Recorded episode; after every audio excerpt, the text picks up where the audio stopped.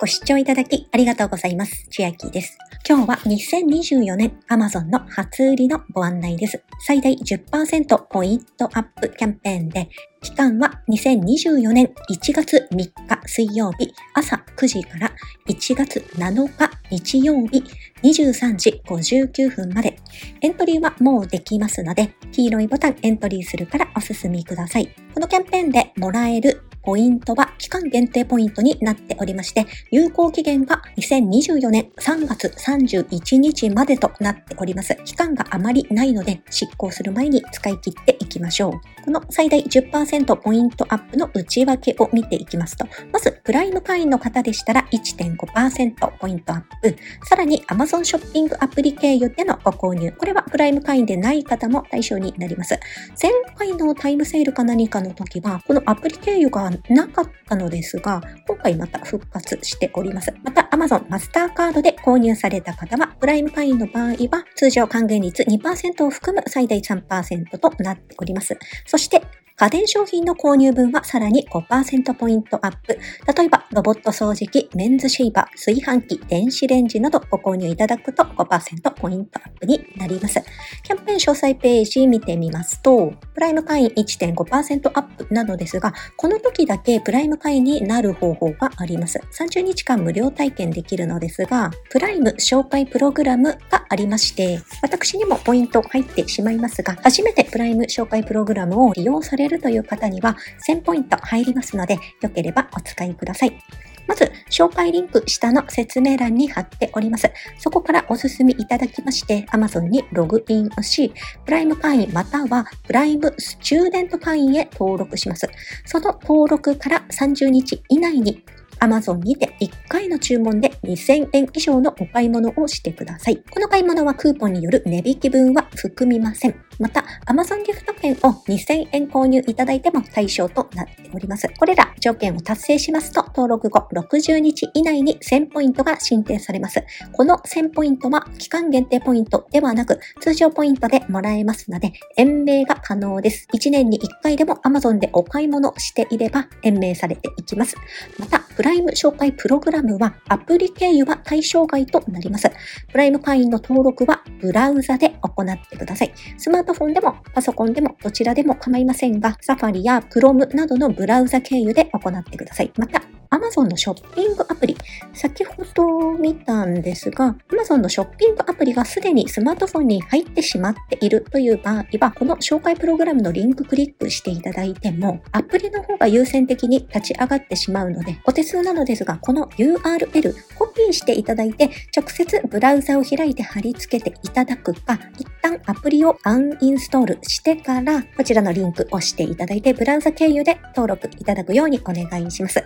また、紹介プログラム経由の方でもさんじゅうにちかんの無料体験は併用可能になっております。紹介プログラムの特典せんポイントは、ポイント申請前に無料会員をやめられましても申請されております。以上、プライム紹介プログラムのご案内になります。続いて、Amazon のサブスクさんきょうだいのご案内になります。一番上、オーディブル、耳で聞く読書。私、今ではもうヘビーユーザーになっておりまして、お話しするボリュームも増えてしまいそうなので、これは最後にご案内しまして、まず先に一番下、音楽のサブスクミュージックアンリミテッドからご案内していきます。今、新規でミュージックアンリミテッドを登録されるという方、通常さんじゅうにちかんの無料期間なのですが、にせんにじゅうよねんのいちがつじゅういちにちまででしたら、さんかげつ無料でお試しいただくことができます。クリックいただきますと、この画面になるかと思いますので、さんかげつの無料お試しをご希望の方は、今すぐ登録するを押して進んでみてください。さんかげつ終わりましたら自動更新になってしまいますので、必要ないという方は期間中に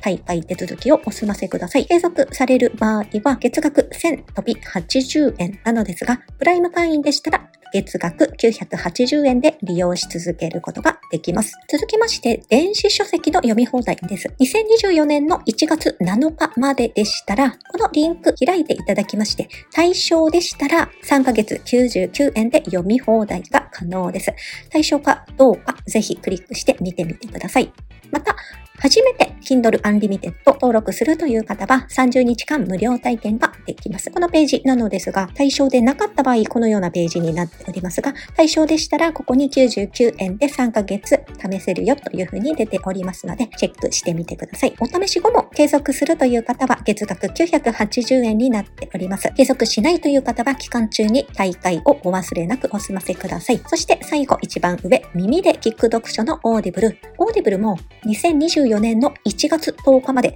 通常さんじゅうにちかん無料ですが、さらにプラスひゃくポイントもらえます。クリックしていただきますと、このページに出てくるかと思います。通常に検索でオーディブル入ってしまいますと、このひゃくポイントないページも出ておりますので、このひゃくポイントもらえる方の ユーアールエル 下に貼っておきますので、よければお使いください。さんじゅうにちかんの無料体験を終えた後に継続しないという場合ですが、オーディブルの大会はブラウザ経由のみとなっております。アプリでオーディブル普段お使いいただいていたとしても、アプリからは大会ができかねますので、スマートフォンでもパソコンでもどちらでもいいのですが、ブラウザ経由でオーディブルを一度開いていただきまして、大会をしておいてください。オーディブルの月額はせんごひゃくえんなのですが、今現在私はさんかげつの無料体験を終えまして、その後半額で利用できるさんかげつの割引適用期間に今現在はなっております。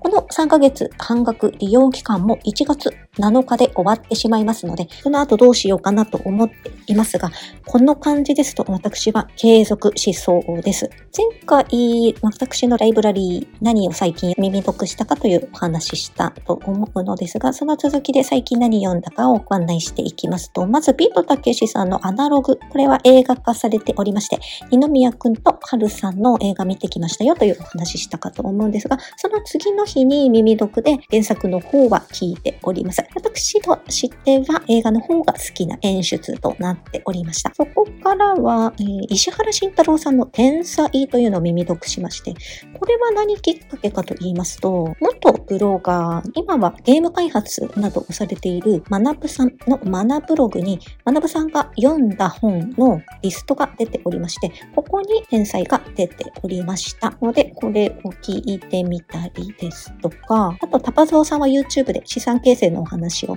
されているので本も読んでみました。長沼真一郎さん、これはボイシーで周平さんが喋ってたので聞いてみたのと、中村敦彦さん、これもボイシーで沢まどかさんが対談か定談かしたというお話をしてまして、でこの中村敦彦さんは若者の貧困のお話を書かれている方なんですが、ごじゅうだい男性の婚活が必須だよという記事も書かれていまして、日本のいろんな世代のリアルを教えてくれる方だなと思って耳読しております。あとデフボイス法廷の手話通訳士、これドラマ化したみたいです。詳しくは知らないのですが、これも推理小説なんですが面白くて、物を売るバカいっかんにかん、これも美味しいで話題に出ていまして、あと正しい欲の性欲、これはいろんな方が書評されているんですが、映画化もされてまして、まだ全部は聞いてないんですが、途中まで聞いております。そして私、今更と言われるかもしれませんが、中山七里さんのみこしバレージシリーズにハマってしまいまして、何々のなんだか曲っていうのが、オーディブルではこのシリーズごかん聞けまして、ドラマ化もされていたようで、要潤さんがやっていたみたいなんですが、このみこしバレージさんは弁護士さんで、じゅうよんさいの時に幼女バラバラ殺人事件を犯し、少年院に収監されましたが、名前を変え勉強して弁護士になり問題解決をしていくというストーリーなんですが、この中山七里さんってどんでん返しの帝王と言われているそうで、私はオーディブルの最新刊の復讐の競争曲、これから初めて聞いたんですが、その後いっかんに戻ってに、さん、よんって聞いたんですけど、最新刊のこのごかん、復讐の競争曲からでも十分話もわかりますし、過去に遡ってお話とかも出てきますので、このどんでん返しをぜひ聞いていただきたいです。続いて Z 世代の家に帰らない子供たちのお話、これも社会問題を切り口とした内容ですし、あと遠藤周作さんの本ってなかなか読んだことがなかったんですが、深い川という中に